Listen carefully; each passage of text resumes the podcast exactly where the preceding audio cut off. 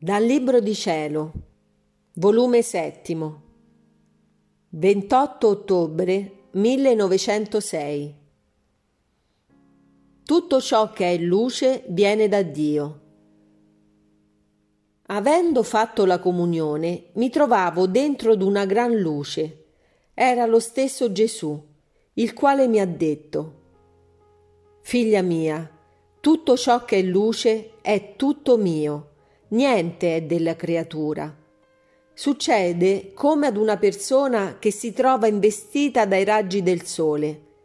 Se vorrebbe attribuire a sé la luce che gode, sarebbe uno stolto e senza cervello.